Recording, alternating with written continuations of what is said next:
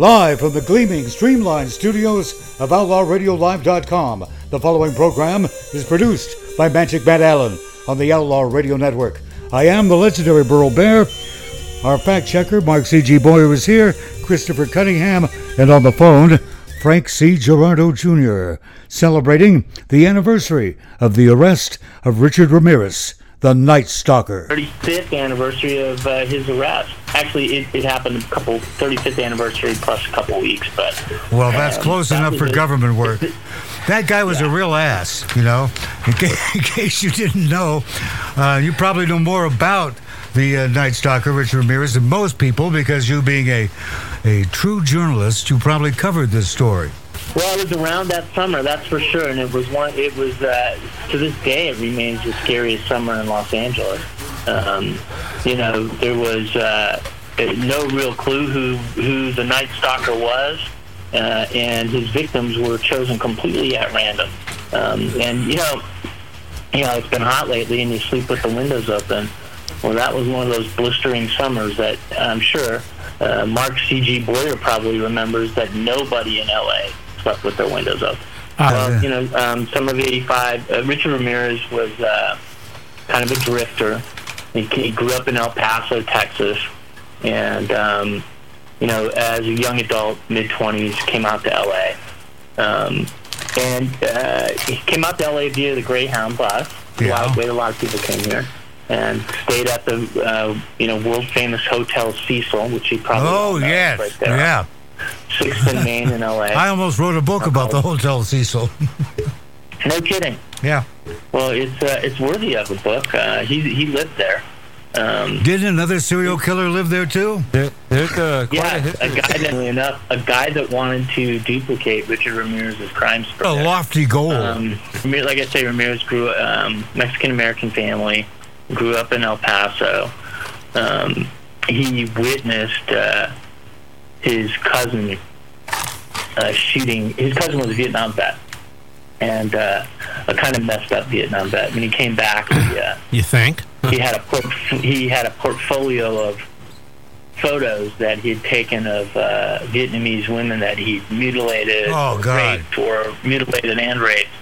And Richie, as a young kid, you know, 10, 11, 12, uh, was uh, shown these these photos, and um, you know that's about the same time that he's going through puberty, and um, you know psychologists think it probably um, had some effect on him. And later on, uh, he Richard would witness his cousin uh, shoot his wife oh my God. in the God. face. This is at about the age of 12 or 13. Now that stuff's got to make an impression. Um, I think it's fascinating, Frank, um, that his his cousin uh, got off on uh, you know insanity plea, and he never did any uh, time for his crimes in Vietnam or here. Nope, he never did. And uh, and of course, you know, part of the Richard never testified against him either. So uh, he, you know, that raised his his stature um, among the cousins who continued to, you know, wield some influence over. You know, that's really interesting about the, the cousin showing Richard those pictures of the women he mutilated and raped at that tender age, which is bound to make an incredible negative or twisted impression on the kid. Yeah, well, he also uh, he also taught him um, tech, you know, uh, stealth uh, stalking techniques.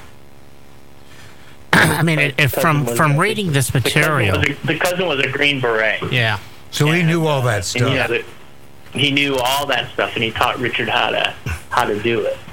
and it seems from you know reading about the family, they all seem to be a bit screwed up. We've talked about this many times on the show before, but the uh, childhood abuse that he his father meted on him, and the repeated head injuries, um, have uh, a profound effect on the development of an individual and the psychopathic tendencies. Well, yeah, especially if, uh, I mean, there's two ways to be a psychopath. One, you're either born missing that emotion chip, or you have had a significant brain injury coupled with emotional, sexual, or physical abuse. And that's what we have in this case. Yeah, so there's your perfect recipe for a psychopath. So it's like nature it is- nurture. perfect, perfect storm. And then you know, add in the the you know the, the Vietnam War stuff. You add in these Polaroids of these Asian women being abused, and it's probably you know no great surprise that Richard's first victim is a young Asian girl. And then you, you, you add that when he, he tried to get away from his father and moved in with his sister, uh, her husband was a stalker and peeping Tom Oh, great. and would take him out on his escapades. Jesus, the whole family screwed up. well, that's what I said.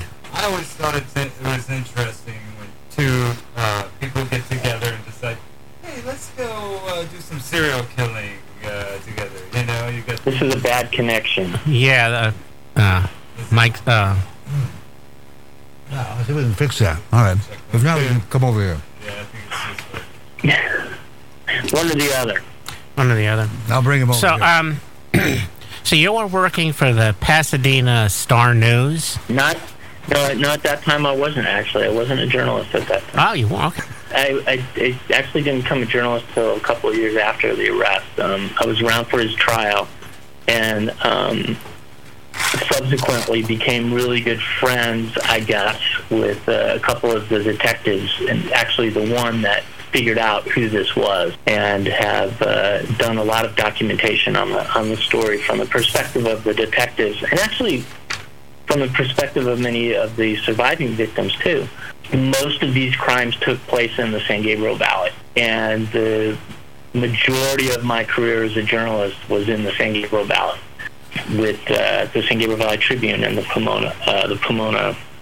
how did they narrow in on him as a potential suspect? Well, it's a it's quite a tale. So, um, you know, over the course of the summer of '85, there were several home invasion, uh, robberies, and murders, uh, and these were gruesome. Many of the instances, you know, the, the victims were mutilated. There were, you know, satanic symbols left at some of the crime scenes, and there was not a lot of you know really good physical evidence. There was there was a couple of things though. One, surviving victims uh, gave a pretty consistent story of his look, and uh, it was you know a dirty guy with smelly breath who had kind of longish curly hair, um, and that you know from that they were the police were able to come up with a composite drawing that, by the way, if you talk to any of the kids who grew up here at that time, it scared the hell out of them. Filed his teeth, for example, into sharpened, like, uh, oh, jeez. fangs. Yeah, well, he got them fixed before his trial. That was interesting Yeah, interesting. he did. Like, how come there were survivors? I mean, didn't he have the serial killer sense to kill him? Well, I mean, you know, it, I tell you, like in one case, one of the early, early cases, it, he he's stalking a house in in Rosemead, California, um, and uh, there's two women that live in this house. Uh, Dale, um, gosh, I can't remember Dale's last name. Dale Okazaki. Um, she's actually an Asian woman, and her roommate, um, who's a Hispanic woman. Uh, so he, Ramirez goes into the house, and he encounters um, the uh, the Hispanic woman. Her name's Maria Hernandez in the garage. Um, he pulls out a gun and um, shoots her, and she uh, puts her hands up. You know when she sees the gun, and the bullet ricochets off her keychain, Wow. um, saving ultimately saving her life. But she feigns that she's dead and falls to the floor in the garage. Richard then goes through the garage and into the kitchen of this condo apartment, and there's uh, Dale Okazaki. Um, she's actually hiding behind uh, um, some cupboards, and he just walks over and, and kills her. Um, shot her in the forehead, actually, um, and leaves. It, it, and one hour later, he's in a neighboring city, Monterey Park. He pulls a, a young woman out of her car and shoots her twice in the head, killing her. Another Asian woman. Um, flees the scene. Both of these incidents got a lot of media coverage, and um, because the one woman, uh, Hernandez, survived, they had a pretty good idea uh, that they were somehow linked. Um, he, you know, continues his crime spree, uh, killing a man, leaving his wife uh, alive while he rapes her. And um, in one of these early crime scenes, he actually leaves a set of um, footprints behind. And the footprints are very distinguished as being belonging to a uh, kind of shoe called an avia. Um, yeah, I had of those. so, you know, this is like one of those Hardy Boy things. You know, the police see the shoe print and they actually did a cast of it.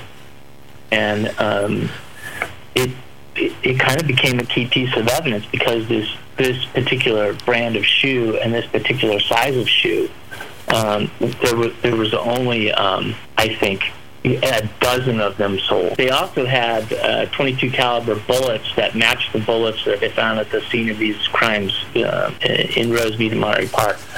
So there's, you know, they're starting to be able to kind of like put a lot of this together. Um, and you know, in, in in instances, this is a real long answer to your question, Burl. But in in one instance, he. Um, you know, he tells a woman uh, that he's going to uh, kill her unless she pledges her life to Satan. And so What? she so she does, and he lets her go. In another case, he you know goes into a house and uses a tire iron to beat the hell out of a, a teenage girl.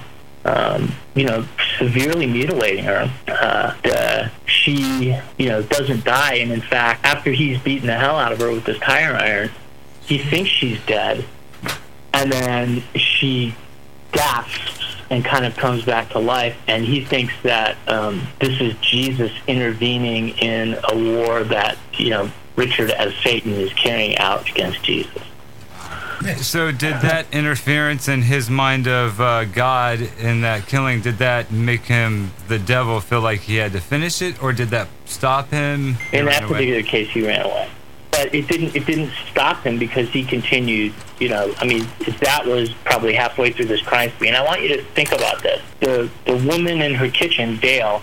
Uh, this is this killing happened in March of '85, and um, by August, so we're just you know just a few months later, um, five months later actually, uh, he's committed uh, at least a dozen homicides and uh, um, another dozen assaults. Um, I mean, the guy is relentless, but he's also sloppy. well, yeah, he is sloppy, but so so are some of the people involved in the investigation. Really? Um, for example, uh, because these crimes occurred across multiple jurisdictions, in a lot of instances, the homicide detectives wouldn't share their information with their counterparts Oh. in other uh, bureaus. So it took, you know, several weeks for the police to actually link a lot of the of their investigation. Now, wait a second. Um, back, back up just a minute there, Frank. You mean because it's different jurisdictions, they were holding on to their information instead of sharing it? Yep. That Yeah, doesn't make any. That doesn't Yeah. make any crime buster sense to me. you know, this is how detectives work and do work still. There's that one, always that one key piece of information that only the killer holds. And, um, you know, there are detectives who believe that if that piece of information were to, you know, somehow get out into the public domain, that it would kill their case. And by the way, I'm going to tell you an instance in this story where that actually happened. All right, please do. Um, but but first, I'll tell you this: it was a guy at the coroner's office who pieced this all together. So you know they're bringing these bodies into the coroner's office, and most of them have been shot with small caliber um, uh, weapons, and uh, a lot of the mutilation is similar. So he grabs the sheriff's homicide detective and says, "You know, we've got all these murders, and you've got all these agencies investigating them. I'm going to tell you, based on my experience and what I see here in the coroner's office, that you have one killer out there." Uh, that comment led to the creation of a task force to, to find the Night Stalker. It's it's interesting. I'm sorry. Chris has a question or comment. Here. Yeah, it's interesting. I, I've heard that a lot where it'll be like uh, some secretary or some uh, uh, DNA an- analyst uh, that puts it to connects all these cases as opposed to teams of detectives. Sometimes they'll be the one that says, I think these cases are connected. you know, so it's, uh, yeah, it's interesting it, that happened it, here. It, it does, it, and you're right. It does happen that way. And this this particular coroner's investigator happens to be a, a really smart guy. Um, his name is Scott Carrier, uh, and uh, he'd been at the coroner's department a long time.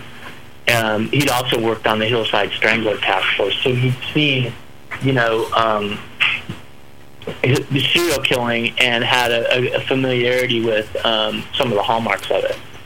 So uh, he was able to kind of get past the tunnel vision of detectives in Glendale or Monterey Park or um, you know some of the smaller communities where they were like, we're not sharing this. We're going to find this guy on our own. Yeah, they, they want the Um, credit for it. probably. Yeah, I was about to say, does it boil down to competition, kind of? Like we want to be the ones to to nab the guy, or is it? Some, some other Yeah. reason. It's probably, I mean, it's probably that and a lot of other things in politics. You know, this is a safe town and we've got safe detectives and they're going to, you know, take care of us, type of thing. I'm sure it's a lot of that. You know what I find Um, especially fascinating about that is the fire departments are exactly the opposite. They share everything. Yes, they do. That is a as a reporter, that's one of the first things you learn is when you go to a crime scene, talk to the fire department or just talk to the coroner. Yeah.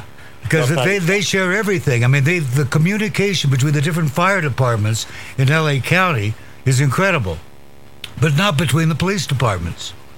As, as that it, it's been that way, it will be that way, and of course, the, the you know in the in its current iteration, the sheriff's department isn't getting along with anybody. Um, you know, for a whole host of reasons. Um, and LAPD has always been insular. And you can take a lot of this all the way back to the 1940s when, you know, the sheriff patrolled the Sunset Strip and the LAPD patrolled, you know, Mohawk Bend, right? But we won't go there right now. We'll just we'll just say that there's a lot of um, uh, competition among police departments. An interesting, an interesting side note here. When I worked for the, for Lapida, uh, LAPD, um, there was tremendous cooperation at the federal and international level. Um, uh, when I was doing the year 2000 conversion uh, for them, we uh, we had to uh, deal with uh, and Mossad, uh, Scotland Yard, of course, the FBI, Justice Department. We all had um, connections uh, through the computers, and you could do inquiries into their system. But uh, I don't remember, other than Cal Justice, I don't remember any other uh, local, you know. Strange. Yeah, I mean that's just. It, I think it's just competitive nature of you know local cops. But let me tell you, there's there is something that happened in this case, uh, and you, you'll remember I mentioned the shoes. After Scott Carrier put this all together and they formed a task force, there was a lot of heat on the Night Stalker, a lot. So he flees Los Angeles and goes up to San Francisco, kills a guy, and uh, sexually assaults the guy's wife, leaving her for dead.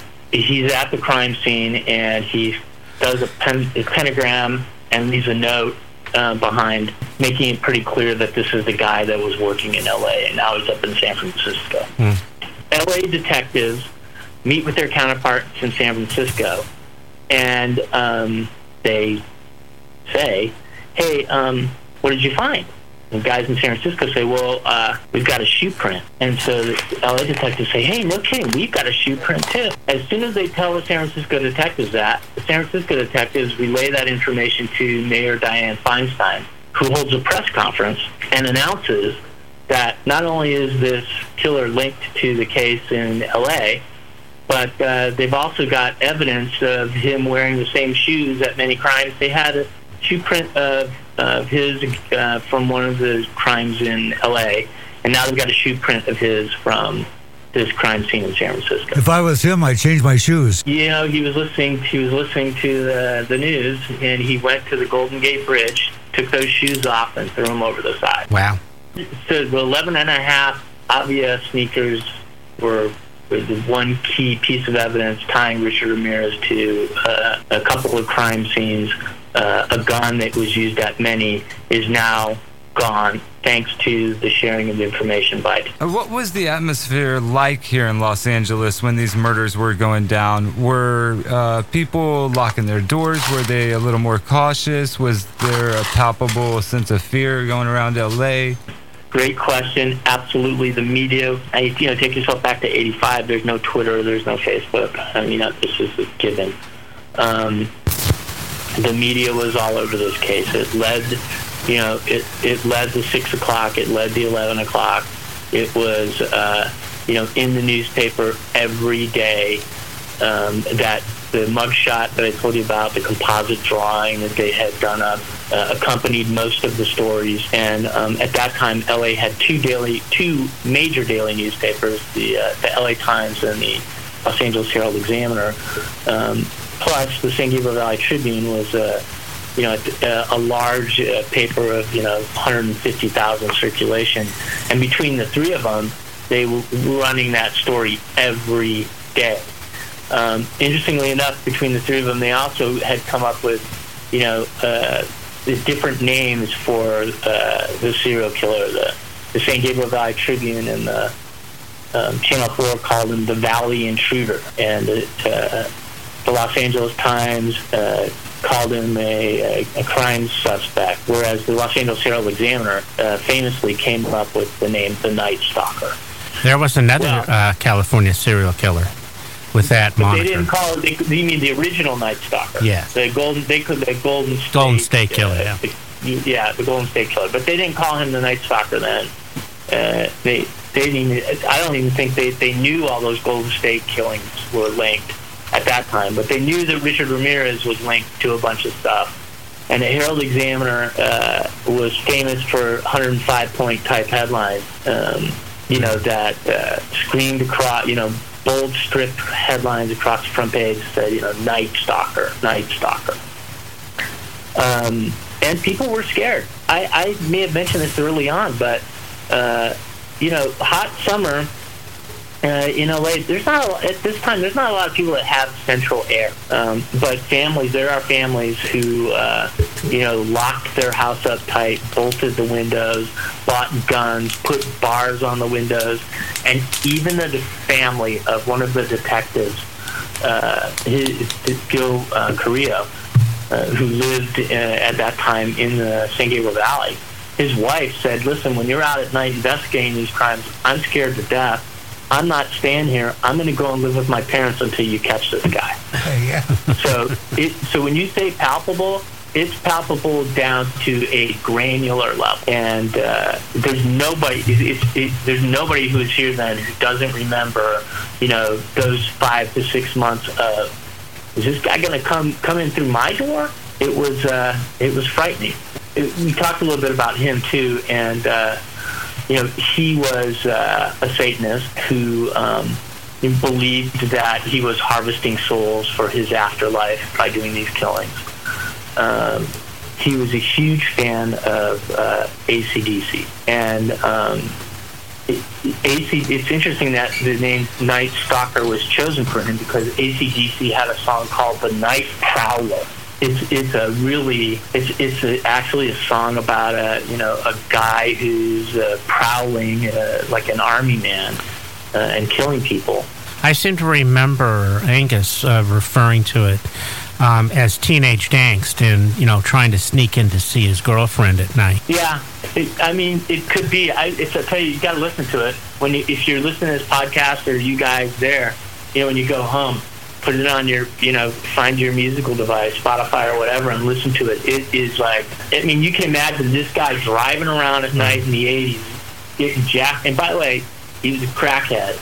So he's getting jacked up on crack. He's playing this ACDC album over and over again with the Night Prowler on it, and he's he's out killing people. And you know, a lot of his victims were Asian women. Well, that's because of what he saw when he was a kid. Yeah. Yep, it's all it's all you know. You can see all the like threads, right? Was was he one of the early uh, serial killers that uh, the FBI used as part of their behavioral analyst uh, program, you know, when they first started, they interviewed a lot of these. Uh, uh, was he one of them? do you know? So, so, he's a little bit after those guys. Okay. Um, and a lot of those guys were um, like highly organized, and Richard Ramirez is high, like would be classified as a highly disorganized. While some of the victims shared similarities, a lot of them were different. He would you know what they you know he told the, the detectives that he would just basically drive around looking for open windows and uh, that would be or you know or unlocked doors and when he found them that would be his you know the beginning of what he would do and they can uh, we can play what if here as early in his uh, in air quotes career he was working at a hotel where he was used his pass key to go into uh, um, hotel rooms and steal from them. And in one particular instance, uh, husband came uh, into the room to find him trying to rape his wife and beat the living crap out of him. And the only reason he got he's he wasn't arrested, prosecuted, is the couple were lived out of state and refused to come back to L.A. and testify.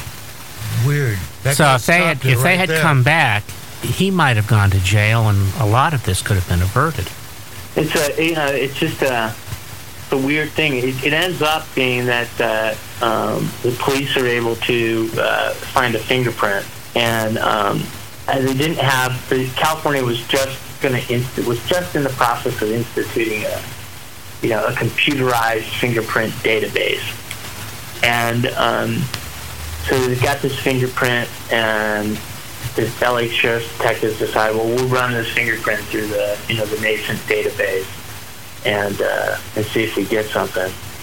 And they do, and they get Richard, who, as Mark just noted, has an arrest record. Uh, at the end of August, police uh, put the, this photo of Richard Ramirez uh, out to the media, and uh, it's on the front page of the Herald Examiner and the front page of the San Gabriel Valley Tribune when Ramirez walks into a liquor store uh, in East LA and sees his picture uh, linking him to the crime. And about the same time he sees his picture, so do people in the store. He ran, he fled from the store, and as he fled from the store, a couple of women ran after him, shouting "El Matador, El Matador," the murderer, the killer. And um, he tried to steal a car from a guy's driveway, and well, at that point, you know, don't mess with East LA because he literally had the he had the crap beat out of him. I got a I got a fabulous question for you, Frank, from a philosophical position. He's uh, these men chased him across the freeway, corralled him, beat the crap out of him, and held him down for police. Can you imagine that happening now? Yes, actually, I can was with so much publicity around why or who the person is and you know I, I just think it would be really difficult to get people to, to jump into action like that these days so I, I think well first let me so I mean I break it down though so one the, who the person is then when he's the night stalker when we don't know who he is and all we have is this really scary drawing of this you know god awful no idea monster. It, it's pretty scary.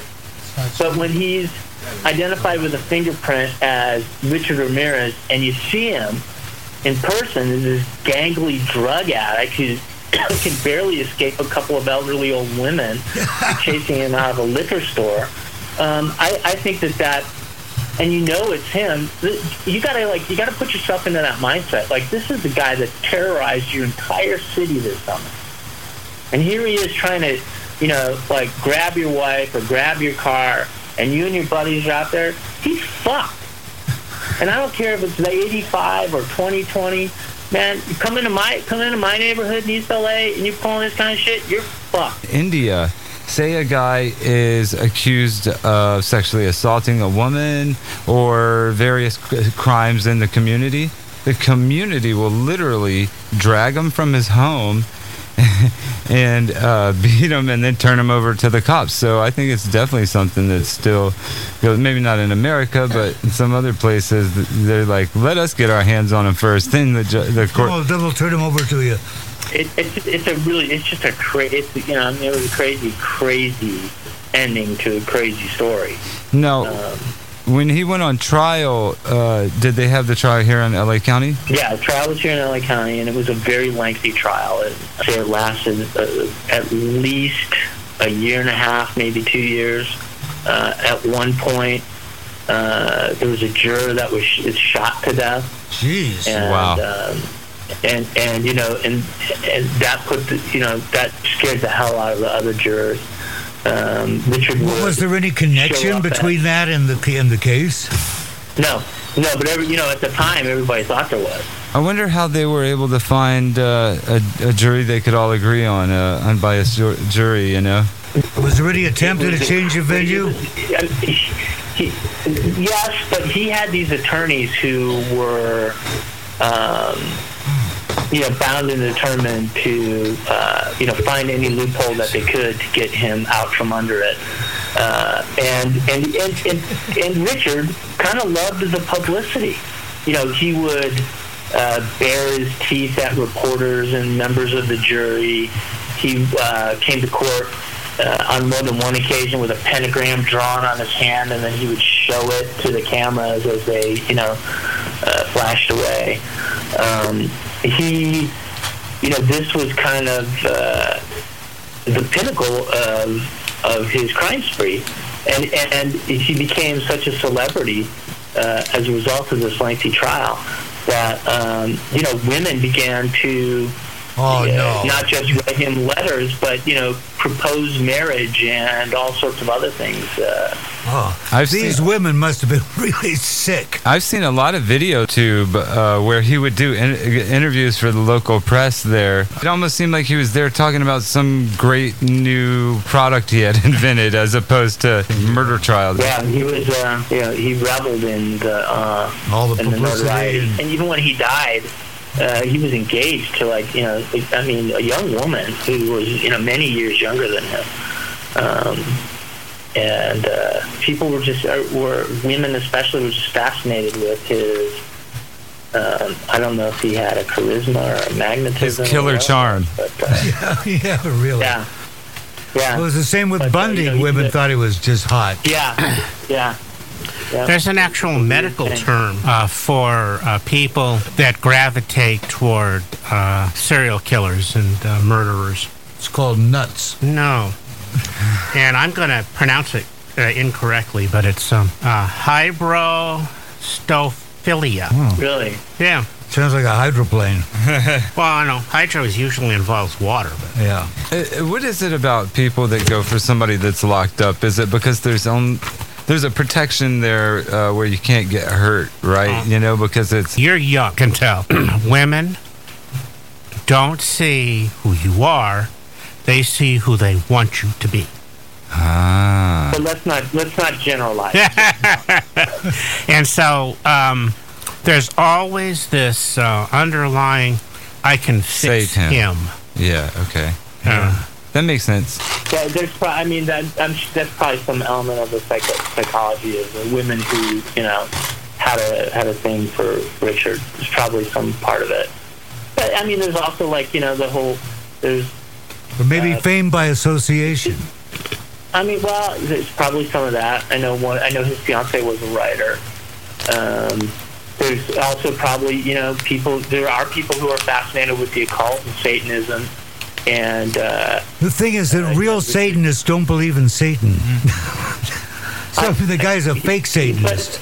I well, I mean, okay, uh, yes, Earl. He's a fake Satanist, but he's not a fake Satanist in his mind. That's true. He's, you know, he's he's uh, he's brought up in a very uh, uh, strict religious Catholic environment, and um, you know, with, with and all the accompanying sort of uh, pantheon of uh, of saints and um, and idols and and magic that goes with that, especially when uh, you know you you.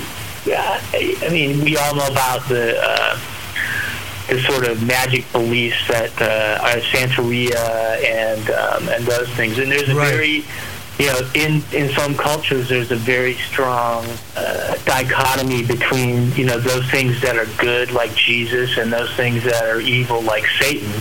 And uh, it's just like a magnet, you know, you can be on the North Pole or the South Pole, and, you know, and he chose his pole. And I think there, were, there are people who um, were, are attracted to that because that's the pole that they've chosen. Um, whether you know, right? We're not talking about Anton LaVey. We're just talking about people who you know believe in magic and spells and. and yeah, I want to say ignorant, but um, Superstitious, you know, it, it's superstitious. Yeah, you know, you just and you know, it's it's not limited to a single culture. It's you know, it could be in any culture, uh, and that I think is what's the what's the pull with him. Yeah. Plus, he was, I mean, he was damaged in shipping and handling, and a certain degree of that goes back to his cousin. And his father, Yeah. of course. Yeah, his father, of course, yeah. Yeah.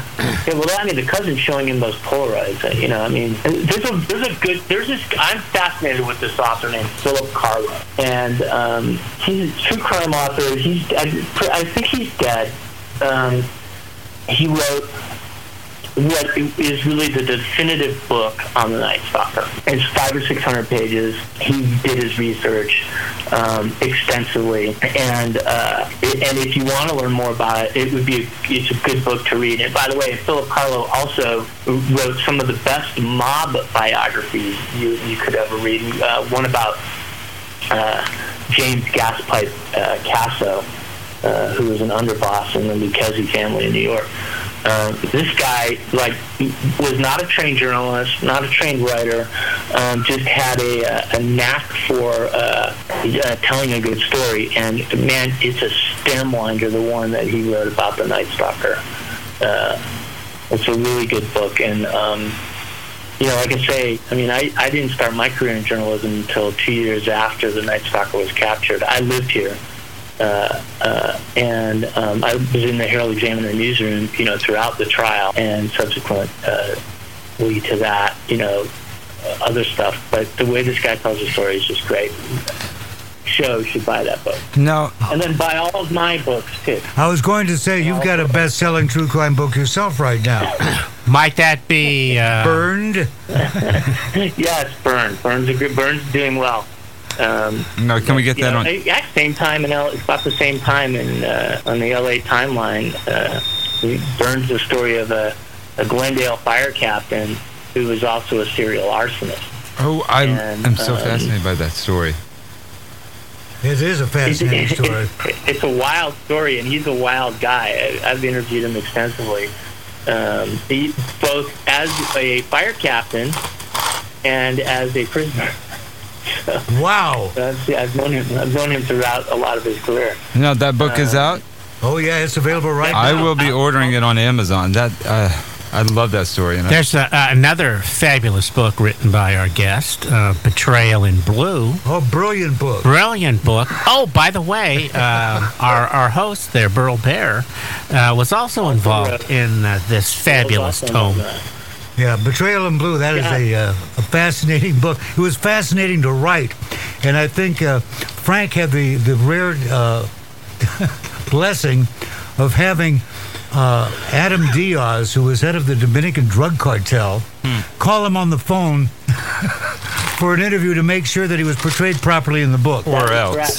Adam's a, Adam's a nice guy. Yeah, he That's is a very nice guy. he- he- yeah, and he uh, he was super cooperative with us. Um, uh, this this story, by the way, is about New York cops who were um, drug dealing and um, running, you know, uh, game as bodyguards for the Colombians in New York during the '80s Is uh, and actually actually in Brooklyn and in a badass Brooklyn neighborhood. Um, so I would I, I love Betrayal in Blue because we Burl and I worked with Ken Eurell, who is one of the bad cops. Yeah, that was And, that was uh, amazing to actually have the second most corrupt cop in the history of the NYPD work with us on the book. No. And that was fabulous. is that and, the, the? and, the, and the thing about Ken is that he's totally open about his you know career as a, a bad guy, and and he's he's remorseful. You know, he's remorseful too. He, I think that it, it can. Uh, think believes that had he not, you know, gone down this, you know, pathway with his partner, Mike Dowd, that, uh, you know, he maybe he wouldn't have been remembered as the second most corrupt cop in New York. Maybe he'd be remembered as some uh, as a hero. Is there a And, Netflix uh, doc- Netflix documentary about that case? Yes. Yeah. Yes, there is. Yeah, it's called it's called the uh, The seven five. called uh, Seven Five. That's right. I saw that, and that was amazing. So, I will Well, I'll tell you one book. thing: that there's a difference between the documentary and the book. Yes, I want to read the book. And the the documentary gives the impression that Ken Eurell uh, ratted out his partner, which he didn't. But that's the impression given in the documentary. In the book, we tell the accurate, true story of what actually happened, which he didn't rat him out at all. So, uh, I think these Netflix documentaries are helping a lot because some of these cases. But you know what I mean? We're getting a different perspective as opposed to just the cost perspective or the law enforcement's perspective. That's a good documentary because it, you know, it it, it they talk to all the players and they and bring them to life and they bring that era to life. Um, the the thing about our book though is that we're able to really hone in on a little bit deeper on the players uh, like Adam and um, and Ken. Uh, because you know we Ken, this is really interesting. None of this came up in that documentary, but Ken is a diarist, and he he's a meticulous note keeper, and all throughout um, his career as a police officer, he kept notes. He kept copious notes. With uh, I think with the intent of writing a book, um, certainly uh, having you know all these things for his memory. Uh, which, by the way, I- I'm going to tie this back to Burned because uh, the, the fire captain John Orr uh, wanted to uh, be an author. He wanted to be like Joseph Wambaugh. Um, only, you know, writing from the perspe- instead of writing from the perspective of, you know, um, the uh, the choir boys Or the onion uh, y- yeah, or the onion field. He's writing from the perspective of a firefighter, and um, he wrote a what he called a fictional book about a fire that occurred in South Pasadena, California, that resulted in the death of um, three people. Uh, he changed the number of people that were killed in the fire to four, but it, uh, described, uh, you know, who these people were. In I'm sorry, he changed it to five. It was four. Uh, described in great detail uh, some things that only a person who was there when the fire started would have known. tipping his And hand somewhat. he- yeah, he did tip it. He so I so he wanted to be Joe Wambaugh, and Joe Wambaugh got in touch with him and uh, actually uh, did a book on him too. Joe Wambaugh's book is not as good as mine because uh, what I have is not just uh, John's actual recollections, but also John's daughter, Lori uh, Kovac, who co-wrote the book. And uh, she's also a diarist and kept great notes about her life uh, growing up with a dad who she looked at as a hero. And um, only in later years, after she testified at his death penalty trial, did she realize that maybe her dad wasn't such a hero after all. Well, that must have been Wow. an emotional break. I mean, for her, it uh, you know it came slowly. You know, she her story is interesting. She has a daughter um, who has some uh, uh, some mental illness, and uh, and Lori wanted to find out if you know this was a heredity, or, you know, maybe inherited from her dad, and so she asked her dad, uh, "Hey, you know, can you help me with this?" And her dad flipped out and said, "There's no." No reason for you to believe that I'm the source of any of this. Uh, I don't, I'm not mentally. I'm not mentally ill. I'm innocent. I'm here uh, because uh, they got the wrong guy. Oh, yeah, they got the wrong guy, all right. Frank, uh, miss you in the studio. It's always fun to chat. I got to ask you, how come you you sound so good? You got a microphone? I, I'm sitting in front of. Uh, I've, I've got a set of Bose headphones, and I've got a really great Audio Technica uh, mic here. Oh, very nice. Sound wonderful. Thanks for joining us. We look forward to talking to you again. Hey, Burrow, Yeah. what's next? Magic Matt Allen and the Demons of Decadence live from the Lighten Up Lounge on Outlaw Radio Live dot com.